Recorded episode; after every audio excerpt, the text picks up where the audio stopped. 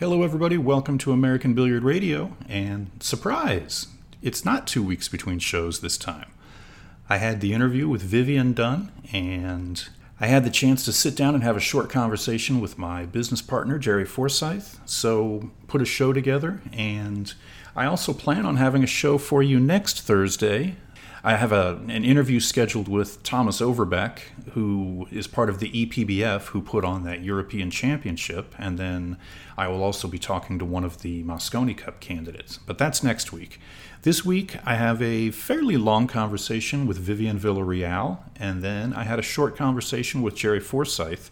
Before I get to those conversations, uh, talk about the news a little bit, and there really wasn't a whole lot in the last week. Um, probably the biggest part of the news in the billiards world was the European Championships, and certainly there were too many divisions to go through who won all the different divisions. Uh, the one bit of of news that jumped out at me was Germany. Germany seemed to dominate the event. Uh, 24 total medals, and the closest competition was Poland with 12.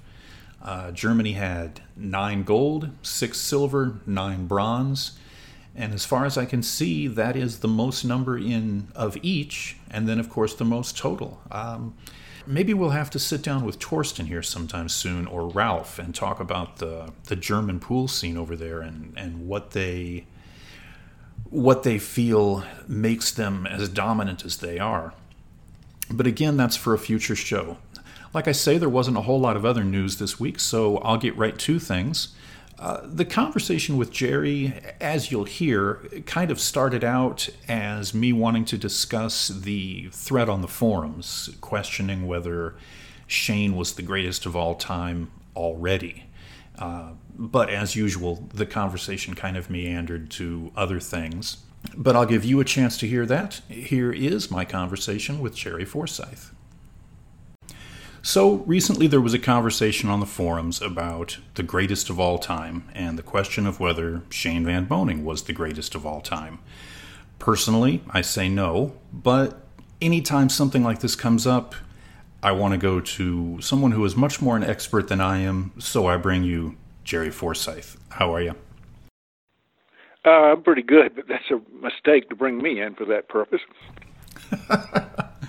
However, as I'm never afraid to comment, um, you know, one of these days maybe we'll be able to say that Shane Van, Van Boening was the world's greatest player. Uh, but I think we need a few more years on that because, uh, for my money, Shane is still getting better. Um, but I'm always nervous to call someone the world's best at pool uh, because you have to go back to the days of Greenleaf and Mosconi and in that time period, the 70 years between their heydays and now, uh, the game has changed completely. It's a different table, it's different cloth, it's different balls, it's certainly different cues. Um, so, any way you do it, you're comparing apples and oranges. Well, I go back to how straight pool has changed you know, with the different, like you say, the different cloth, the different tables. How do you think a player of, let's say, Torsten's level would compete back then and vice versa? Well, give players on both sides of that a week to get used to the new equipment. You know, practice for hours a day on the, the different equipment. And I think they'd be pretty competitive with one another. I don't see anyone running over anybody in that situation. But if they had to play on the new equipment, new equipment to them, and not be prepared for it, they'd get they'd get slaughtered. You know, how can you compare the the touch that was that, that it took on Molly thick cloth uh, to that of what it takes on Simonis? I mean, it's a completely different stroke, and you can't learn that in an instant. When it comes to straight pool, my mind immediately goes to Mizerak because he was playing when I was growing up. Um, are you a Mosconi as well? And again, you don't want to, to name a greatest of all time. Mosconi, Mizerak. I mean, which do you feel is better or was better? Well, see, I, I knew Mizerak like you, and and so I saw him do so many miraculous things that in my mind nobody else could do that. So I, I would go with Mizerak, but I'm saying that out of ignorance because I didn't spend that much time around Mosconi. I spent some time around him, but it was measured in hours, not days. Um, now he was a remarkable player. He could, uh, when he gave, when he opened Mr. and Mrs. Cue Ball, a Brunswick family pool room in Greensboro, North Carolina, and I want to say that was 1963, 62 or 63. He came in and started running racks of balls. And then he put a rack out there and broke it up. And before each shot, he would take this piece of chalk and make a little mark on the table where the cue ball was going to wind up after the shot. Now, you're familiar with the way Mosconi played, so he he wasn't moving the cue ball three rails around the table to get to these spots. He was moving it six inches, eight inches, or whatever. He was very conservative that way but you'd be surprised. I mean, I mean, most of the time, the cue ball would seem to be hovering over where he put that mark on the table, and that's that impressed the heck out of me. Um, but I'm certain Mizerak could do the same thing. So it's just tough to say. Um, I would have to go with Miz, but I'm prejudiced that way. And frankly, I, I would like to put someone from back then against Mizerak and someone from today like Torsten Hohmann and see how they do in, in, in a real competition. Of course, we can't do that, but I think that's the only way you could really declare a world's best. All right, I'll give you a comparison that's a little bit easier. I only I only say a little bit though. Efren or Earl?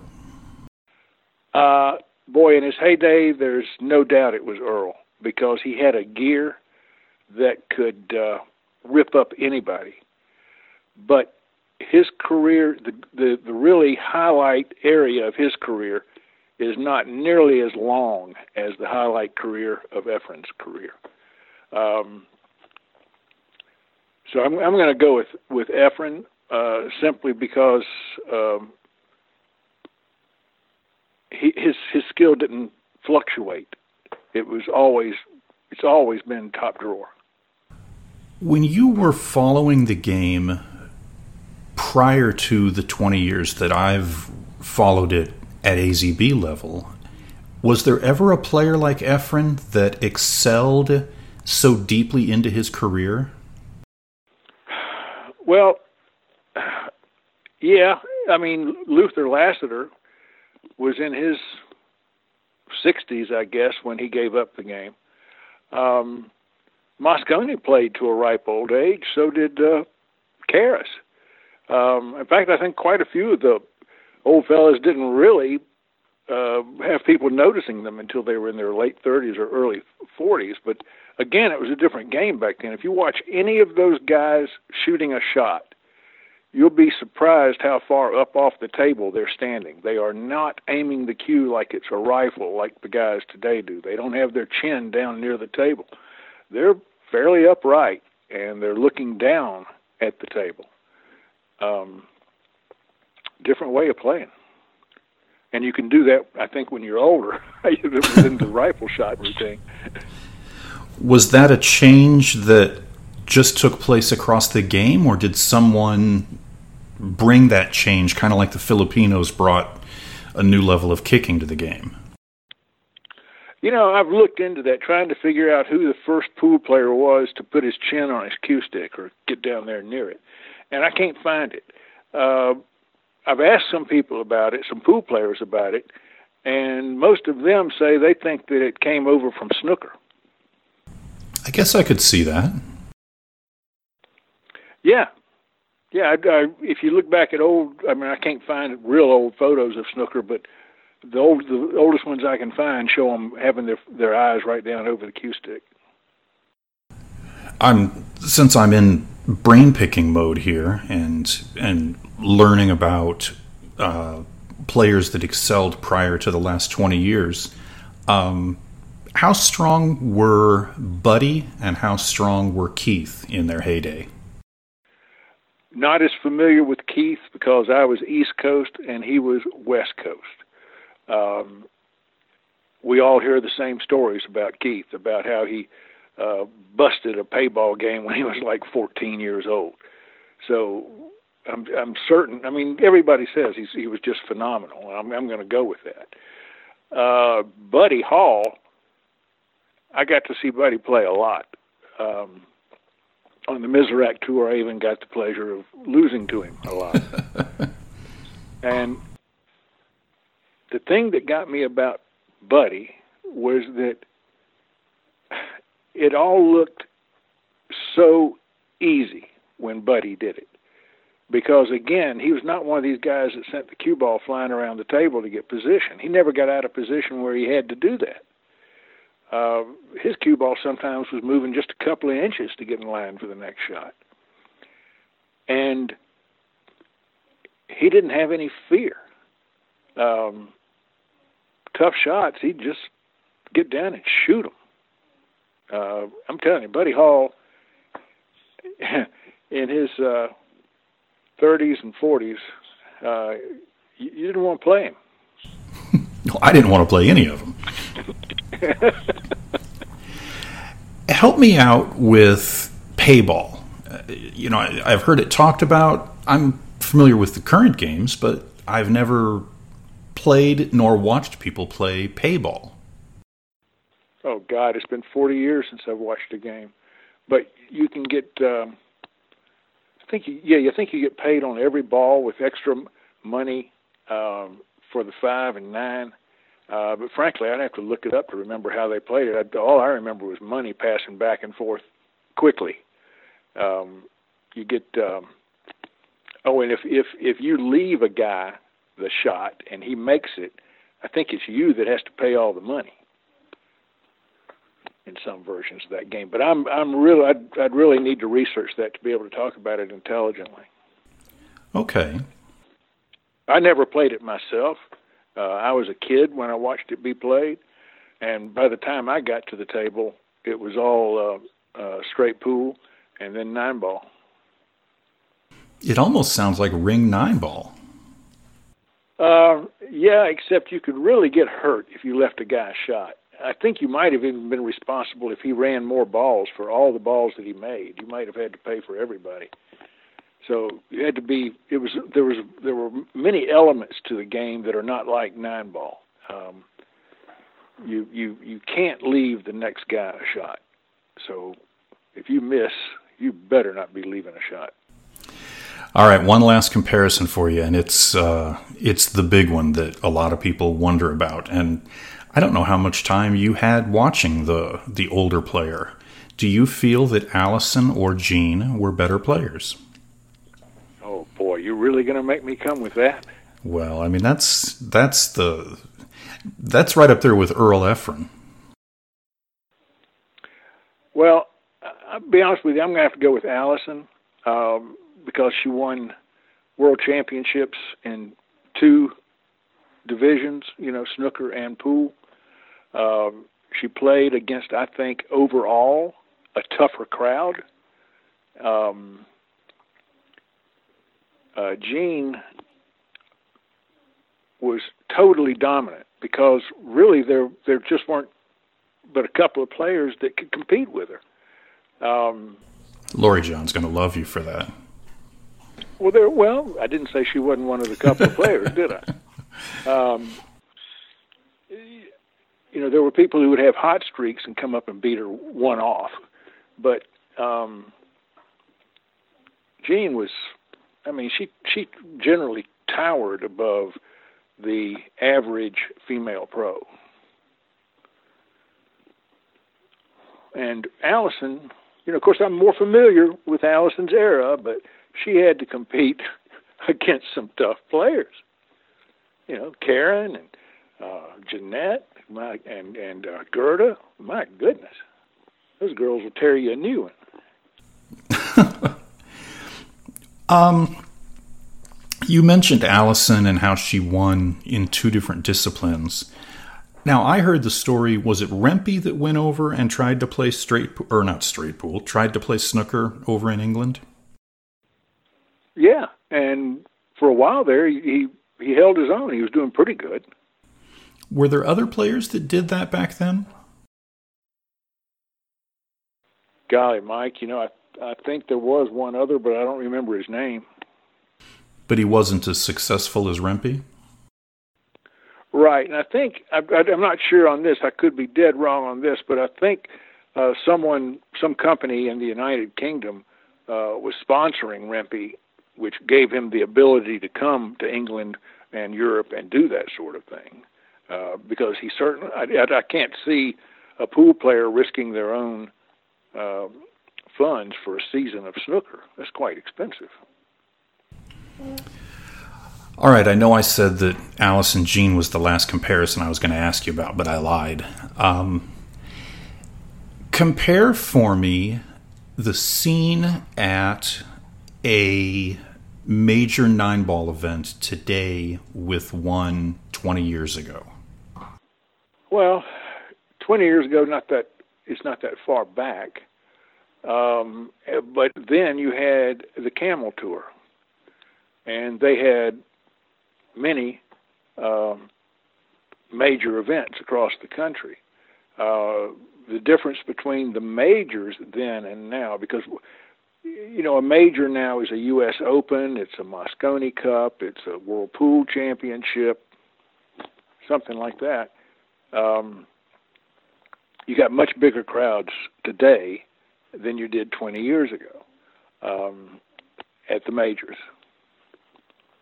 So that's one difference. Uh, and I guess the the line that I'm that I'm taking here is it seems to me, and I, I only I know that I'm not someone who's equipped to make this comparison, but I don't know that I remember the animosity that there is between some of the players today was that going on back then? Yes. Yeah there were cliques. I can distinctly remember groups of players who would hang out together. Um, and they were always together at all the tournaments. Um, and there was some animosity.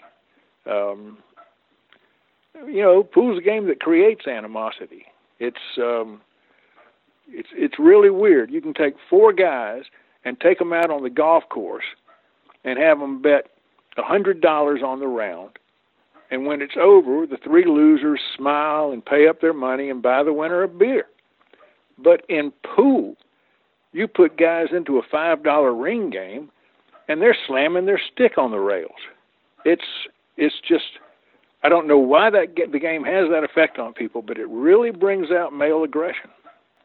Hmm, that's odd. I can't think of any reason why it would any more so than golf. I can't either. I mean, we we listen to people make the comparison between pool and golf and say, you know, look at all the money that's in golf, but that comes down to partly the type of sponsors that golf attracts. Does golf attract a different type of player? Now, most of the people I know that play pool also play golf, but they're different people on the golf course than they are in the pool room. Yeah, that is interesting, and you're you're right. I do remember, you know, I've I remember tournaments or U.S. Opens where, you know, when the players stayed on the winner's side and didn't have to play day two, they'd go out and golf together. Yeah, and and hand the money to one another, smiling and and offering congratulations rather than sticking it down in a pocket and saying, you get it. well, Jerry, I appreciate uh, a little walk down memory lane. You you obviously know these players better than I do, and I appreciate you taking some time. I know you're I know you're busy because you're working on getting things together for the Buzz this month. Yes, I am, and you're wasting my time. I am. All right. I will talk to you later. All right, buddy. I'll see you soon. All right. Thanks. Bye bye. All right. That was Jerry. Uh, we could have talked for an hour about the history of pool and, and had it feel like 10 or 15 minutes. Uh, I consider Jerry a, the go to person for the history of the game. And, and I don't mean that as Jerry's so old he knows all these things. He's just been covering the game for many, many more years than I have. Anyway, let's move on to Vivian. It's been said in the billiards industry that Alan Hopkins is the hardest working man in the billiards world. I think after this interview with Vivian, she might be able to lay claim to being the hardest working female in the game. So let's listen to Vivian and everything she's got going on, along with a fairly major announcement on her big event coming up. And I'm joined now by the Texas Tornado, Vivian Villarreal. Uh, Vivian, where are you at today? Actually, I just got back from Las Vegas, so uh, but right now I'm in Los Angeles. That's where I've been here for probably about a couple of years now going back and forth, going to San Antonio, Los Angeles, and yeah. So are they going to change your name? California Tornado doesn't have much of a ring to it. no, I was born and raised in Texas, so it'll always be the Texas Tornado. But everybody always just calls it, for so many years, everybody's like the tornado, the tornado. But now I could never change that. That's my root. You've been pretty busy lately. Um, you've got a big tournament coming up in November. Can you tell the, the listeners about it? Yes, I, uh, well, the Seminole tribe, Florida, as, as you know, they bought all the hard rocks. They, they own all the hard rocks all over the world. And uh, basically, they just bought the Taj Mahal in Atlantic City. So uh, they just put in $500 million. They renovated the whole place. It's beautiful. I just went for the grand opening so, you know, I asked, you know, let's have an event there, and they said yes. So uh, I have an event November 7th to the 11th. Uh, it's going to be pro men, pro women, uh, Scotch doubles, but it's basically open, you know, uh, and Scotch doubles, amateur men, amateur women. And then I have four events for the natives. And uh, just really, really excited because I've been working really hard and and now I have the event on CBS Sports just really, really happy. All three events, which would be the pro women, the the pro men, and the Scotch doubles. On CBS Sports, uh, what show? Well, it's nationally, so it's CBS Sports is, is national. As you see, you know, you have Fox Sports and stuff, so it's national. So the CBS Sports, that'll be the Tornado uh, Open, but on, on on CBS Sports. So you know, I spoke with them and and they they feel that it can be a great fit. So you know, any tournaments I have, you know, will be shown on CBS Sports, and I think it's about time. We had a lot of our stuff on on ESPN, and and now um, I think what's what we need is national TV, and and I, I'm finally bringing it to the table, which I'm happy. Um, have you talked about how much of it will be broadcast?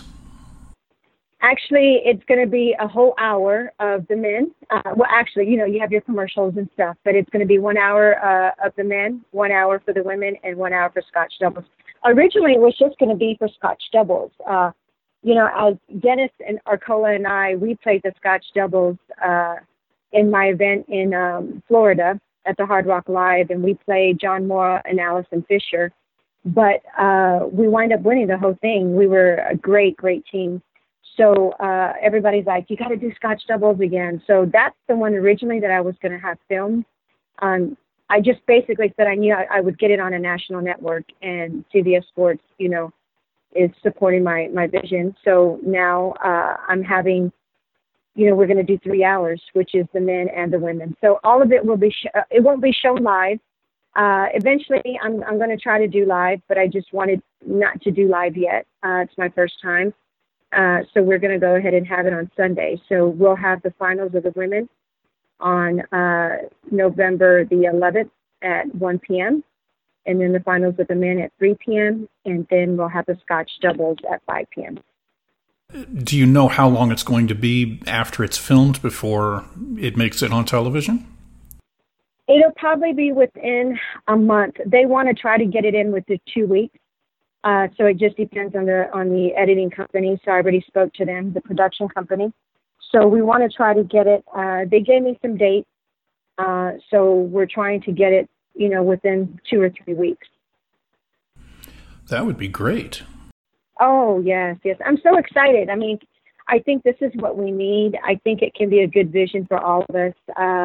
Uh, You know, as long as we all stick together, I think this. You know, I'm trying to get the big sponsors. You know, I'm trying to get huge sponsors, huge corporate sponsors outside the industry, and especially when you have national network. You know, I think it's great. CBS Sports. You know, uh, you know where you can watch football, soccer, all that stuff, and now you know billiards. You know, we have you know, over 200 million pool players worldwide, you know, which should be out there, you know. So I've always said, Loree Jon has always said, if anybody's going to change the game, Viv, you are. So, uh, yeah, she goes, you're going to be the Dana White of pool. And I'm like, okay, you know, so that's my goal. Okay. Um, let's talk about the tournament. 100,000 100, added. That's across all the divisions. Uh, usually, it, yes, it's, and which I want to try to get more. Eventually, after this, hopefully, you know, I'd love to get free entry, you know, eventually. Uh, but yes, it's 25,000 added to the women, 25,000 added to the men, 25,000 added to Scotch, 5,000 for amateur men, 5,000 amateur uh, women, and then like the other 15 goes to tribal members, and that's four events. Okay, and we'll we'll get to talking about this, but I noticed that the okay. flyer says based on full fields. What what field sizes are you looking for? I you know on my first event I was hoping to get the 128. I I think I got like 94 players. I knew I was going to be short uh, because a lot of the guys from Europe couldn't come. There was another event, the Euro Tour, and we tried to work it out. I couldn't move the dates. He couldn't move the date, so I was short on some of the guys. But you know, I would love to get a field of 128 players. The more players, you know, the more money it gets added for them, you know, and more money they can take home. Uh, the women, it's 64 players. Uh, amateur women, 48. Uh, I had a full field of amateur men of 128 players, and I had about 25 on the wait list. And then the the the uh, tribe, that's you know that I had over 60, I think, close to that. So and I'm getting tribal members uh, from all over. But the native tournaments, a lot of people are asking about the eight and nine. You have to be a, a native. You have to show your government issued ID uh, uh, in order to play and qualify for a native event. And and like I mentioned prior to that question, you know, we have to to you have to think about the event that took place two years ago. And, you know, there was a lot of controversy over the field sizes and, and the payouts. And, you know, a lot of that was touched on back then. What I'm curious about is have you gotten any pushback from the male players, or have they basically forgotten about that? No, I mean, honestly, uh, they you know, you have to read everything. Everything that was on the website, it said based on a full field. So I basically, this is the reason why sometimes I feel, and I'm just being straight up honest and blunt. You know, I feel that, you know, if you have an issue, come to the promoter or, or you know, try to get it solved instead of going and bashing or, or doing all this negative, uh, you know, uh, talking and stuff on, on social media because it basically, you know, that one person's going to wind up hurting everything for everybody. And these sponsors, they don't think that these sponsors see anything. And once I showed them where it said in red letters, based on a full field, you know, uh, what could they say, you know? And I said, look, and basically, you know, to be honest with you, the tribe would have given them the whole 25,000 added. But the way they were acting, they honestly didn't even want it there no more you know, they wanted them just to leave here, just tell them to leave, give them back their, their entry fee back. But, you know, they just said, go ahead and prorate it. And I'm going to be honest, at, at one point, I just didn't want to, I worked so hard to, to try to have this event. You know, they, people don't realize, you know, I have meetings and I hustle and I get up and try to get all this money put together. It's not easy. It's not easy having an event. I, I challenge all these guys or whoever wants to talk. Why don't you go put your own event? Why don't you go raise that money? You know, and basically, um, I, I, you know, now I, I didn't want to have an event. And then a lot of the guys are like, you know, uh, you, you can't punish us for like five guys that act this way. I said, you know what, you're right. And I'm, I'm not going to do that. You know, I'll try it one more time. And uh, I haven't gotten anything. Uh, some of the guys who said some stuff did come and apologize. They were truly sorry. And uh, now I'm, I'm, you know, I have it. I have an attorney now on board.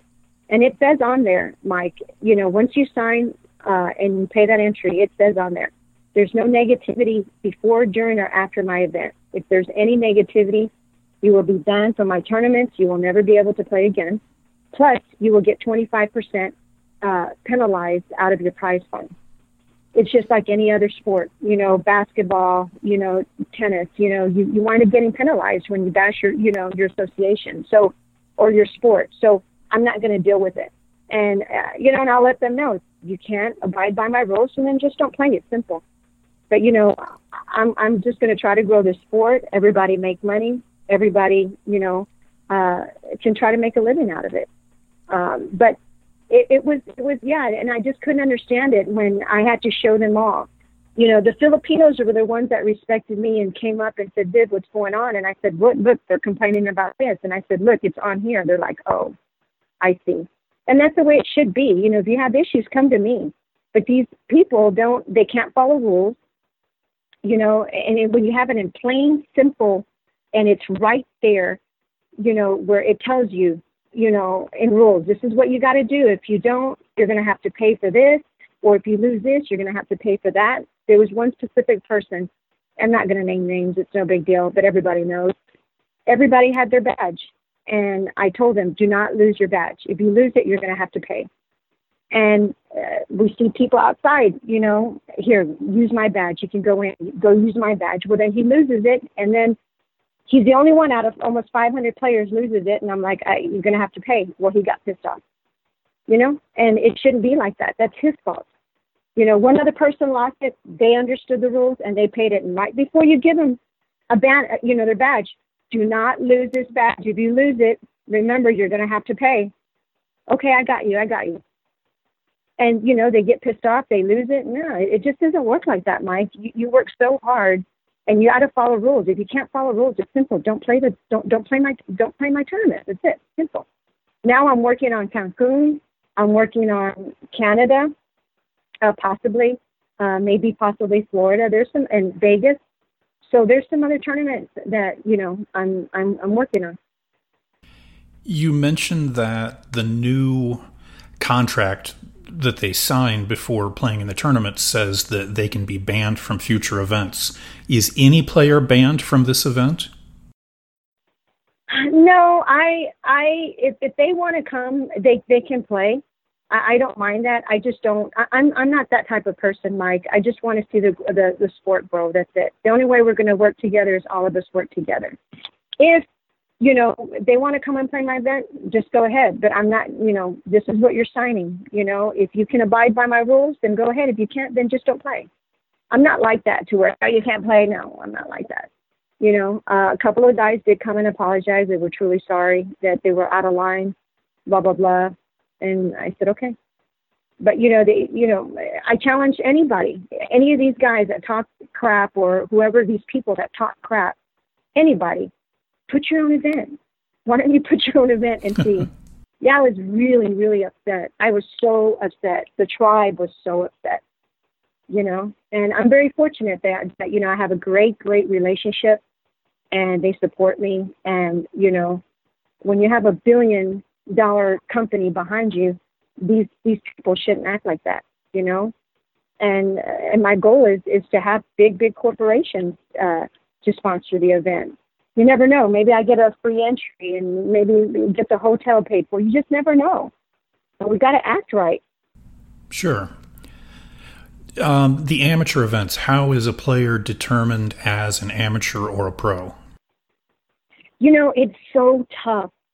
I, I have I have issues with I, I have problems with the men's event. The women's no, as long as you're 650 and under with a Fargo rating. But the men, you know, I've already heard people have called, oh, you have these guys that are going to call and try to steal. No, they're not. You know, and some of them don't have a Fargo rating.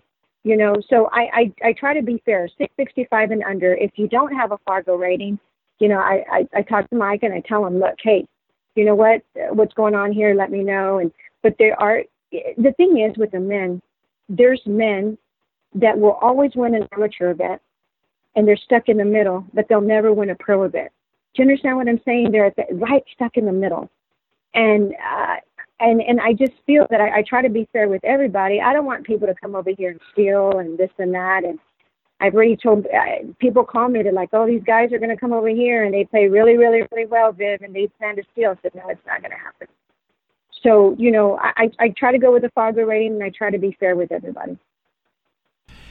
And for anyone who's wanting to enter the tournament or wants further information, they can find that online. Yes, uh, www.thetornadoopen.com. All information if you want to register for the women's, men's, you know, the pro. It's you know it's basically an open event. The women's pro event is open. You know anybody wants to play, but I have some great great players coming from all over. Ruby, Rubilen Amit, she's never been here in the U.S. She won the World Ten Ball, plays amazing. She's going to play with Efren, and uh, that's going to be a oh, it's going to be a great uh, Scotch doubles uh, team there. And I, I think Kelly's playing with either Jason Shaw or Chris Melling. You know, uh, Jasmine's playing with her brother. So it's going to be great. You know, and that's what I want. I want the best in the world. You know, people are asking to play in, in the men's event. Hey, you can play. You know, a lot of people, hey, you want to pay the, the, the entry fee? Go ahead, you know. So uh, I just, you know, I want everybody just to be, you know, I, I want different. Like CBS I want different. What I'm doing is I'm going to do foam fingers. I'm going to have great, you know, great energy from the audience. That's what we need, you know, like Ava said. I don't know if you ever, when I won the ESPN World Open Championship, we had, they, they wanted the championship man, the champion man and the champion woman play together, and I had to play CJ Wiley. I will never forget it. All the men were on one side, all the women were on the other side, and the girls would just talk to the. And I would win, and Jeanette, and everybody would just get up and and you know uh like they had towels and like yeah it was going crazy. And Ava goes that's the atmosphere we need. I said you're right. So I just want excitement you know just uh so I'm I'm I'm, I'm going to do something different. I want to and I want to do prizes you know and have people people stay and, and just support it because that's what we need and on the other side of the table when you're not promoting and putting these tournaments together you've been hitting them pretty good lately Oh my God. And I'm going to tell you, I haven't really practiced like I usually do. I'm going to be totally freaking honest with you. When I've been so busy all over the place, before I went to Canada, I had to go to Las Vegas, then I had to go to Atlantic City, came back. I, I was just all over the place. And I just, you know, uh, it just comes natural to me, you know, uh, but I feel guilty when I can't practice. And, um, I just I have I you know it was a great match between Brittany and I that Hill Hill match, and then to come back, you know I hadn't you know ever since that incident with my daughter when they took her, you know, and I, I think I won one event after that. After that, I I couldn't win another. I tried and I tried. I remember I was like um, uh, second, third, second, third, and finally, you know, I, I I go play well. And what meant the most to me was the WPBA because that's what made me famous, and that's my association. And then, you know, to finally break that, and I went four heel hill matches, I think it was, and then to beat Allie at the end, you know, beat her for the hot seat, and then beat her again. I think it was eleven three. Uh, it, it it was priceless to me. I, I think that that meant a lot. Played well. You you referenced the situation with your daughter. For listeners who aren't familiar with what happened, can you elaborate? Yeah, I'll, I'll tell you a little bit. It's a long story. Well, actually, they're they're writing. I haven't. I, I need to announce it. They're writing my book, my uh, life story. It should be out uh, probably October sometime. Oh. And they want to do a motion. Yeah, they want to do a motion picture. I, I'm telling you, I have a lot going on, but to make a long story short, this little girl came into my life. Uh, she was three months. Her mother went to prison. Her mother was uh, illegal alien, but Natalie was a U.S. citizen. She was supposed to only be here, uh, be in jail for four months. It ended up four and a half, almost three and a half years. Uh, so I raised Natalie from three months to three and a half. Uh, uh, she's getting out. I tell her that, look, you know, Teresa, just go back to Mexico because they're going to probably deport you back. Just leave Natalie here and try to come back, you know, illegally like you have been. And then, you know, we can try to let her get to know you. Okay, okay. Well, then she gets out four o'clock in the morning. She's knocking on my door. She wants her baby. So I was just like, oh my God. I, mind you, I'm number one in the world at this time. And I'm like, oh my God. So I go on the run with her, Mike. I literally go on the run with her. I didn't know what to do.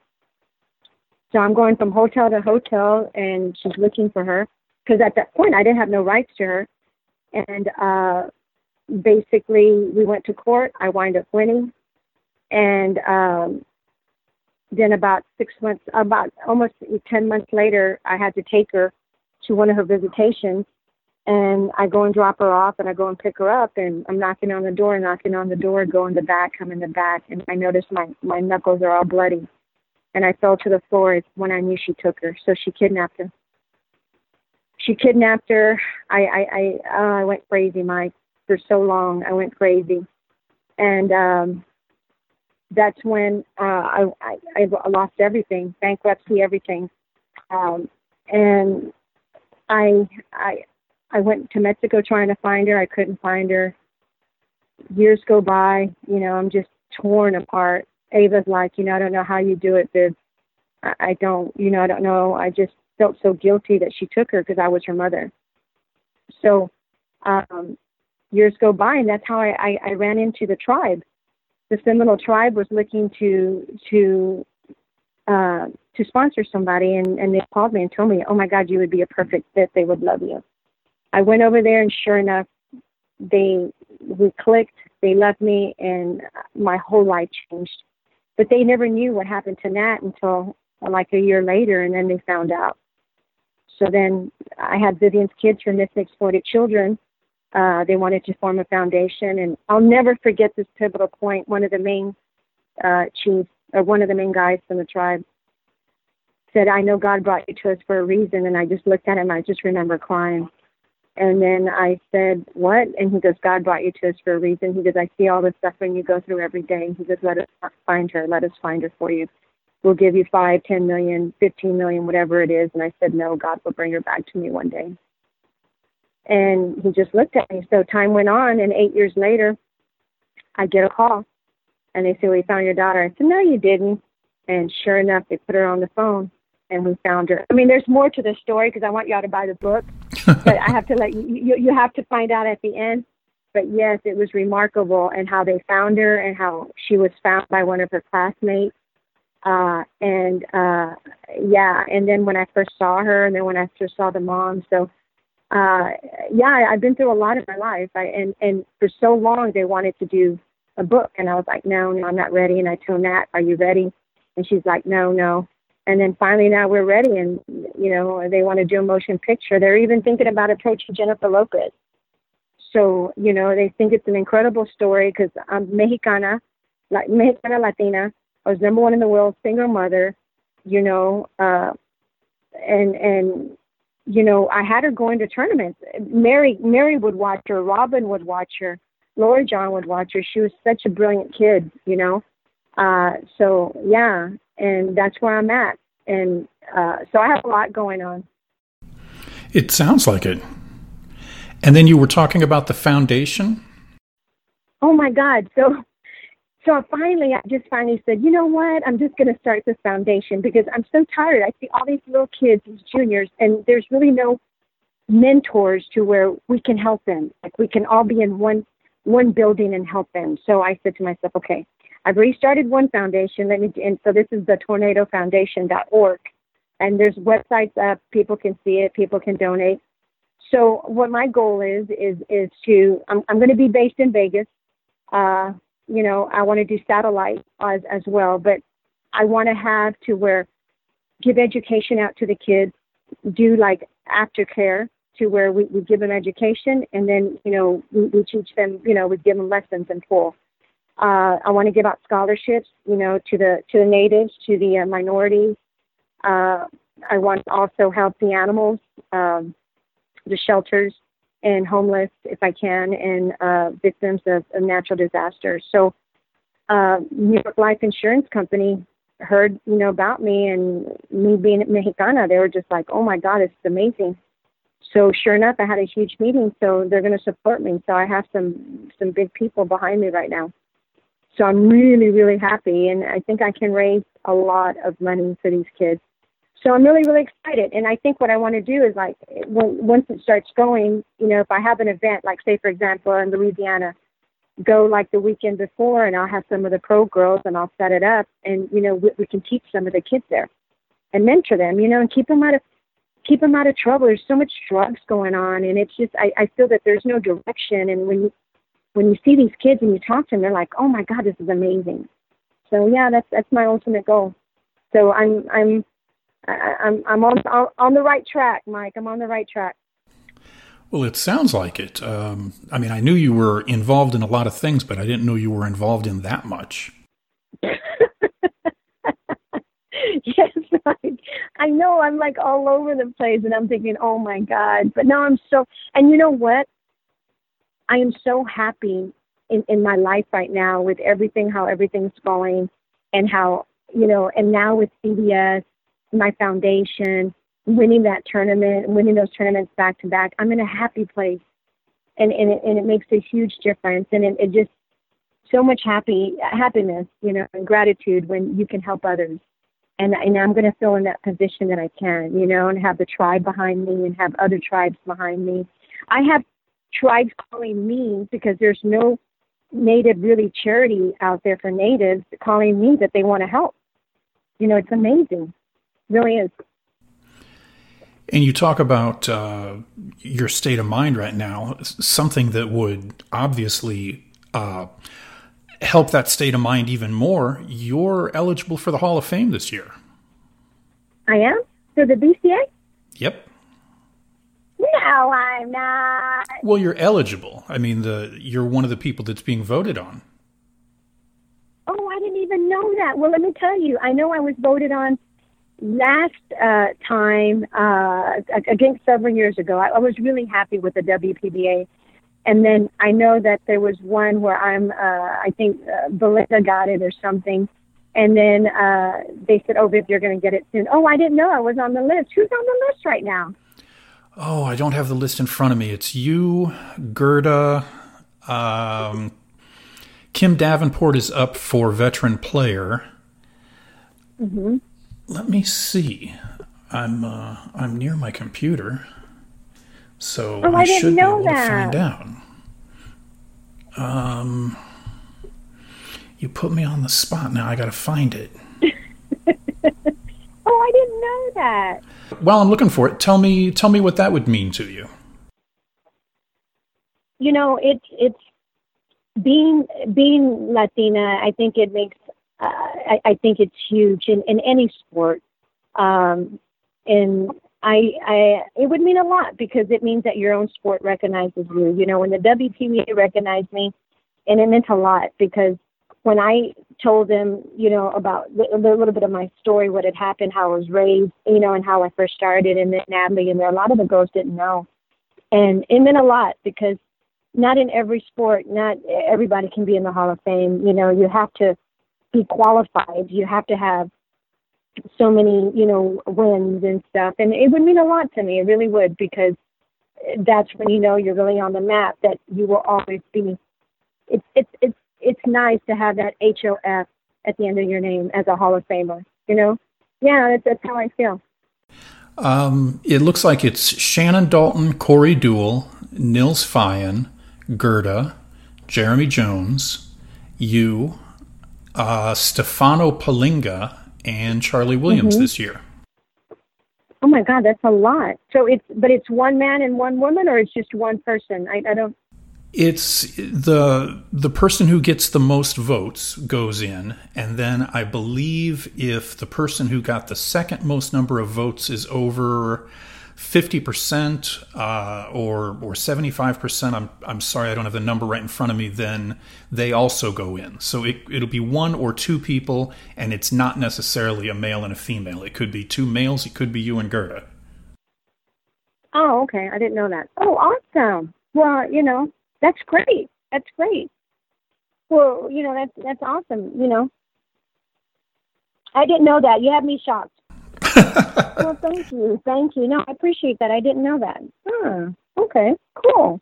Well, I know cool. voting ends right towards the beginning of August, next couple of days, so they'll probably have an announcement within the next couple of weeks. Ah, okay, cool. Well, yeah, with everything going on, I, I, think you know I've I've uh, it, you know I have a lot of people that that support me, and and now you know other other people, you know, uh, I just think that it's a blessing too. If if I can change it and try to change the sport, I'm, I'm going to try it. Why not? You know, I don't want to have that regret to where I should have done it. You know, and uh, when you have Seminoles and, and other people that, that will help you and support it, I, I, I think it makes a difference. And then CBS Sports, Mike, that's huge for all of us. For all yeah, of it us. is. Mm. Well, Vivian, I'm not going to take up any more of your time. I know you're a very, very busy woman, uh, as evidenced from this conversation. Um, I look forward to the event in November and hopefully hearing much more about what you've got going on. Okay, perfect. And then you're going to, Barb is going to wind up doing all the articles and everything for you. I, I think she said, uh, yeah, so she would love to do that. All right, sounds great. Okay, thank you so much, Mike. I truly appreciate you. All right, thanks, Vivian. Talk to you soon. All right, all right, thanks. All right, bye bye. All right, that was Vivian.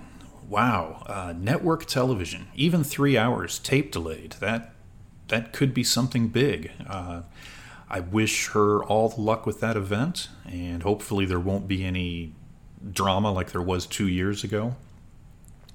That's the show this week. Again, I am sitting down with Thomas Overbeck early next week, and I also spoke to one of the Mosconi Cup candidates last night, and we're going to get together early part of the week. So that'll be next Thursday. Until then, thanks for listening, and we're thinking about you, Dave.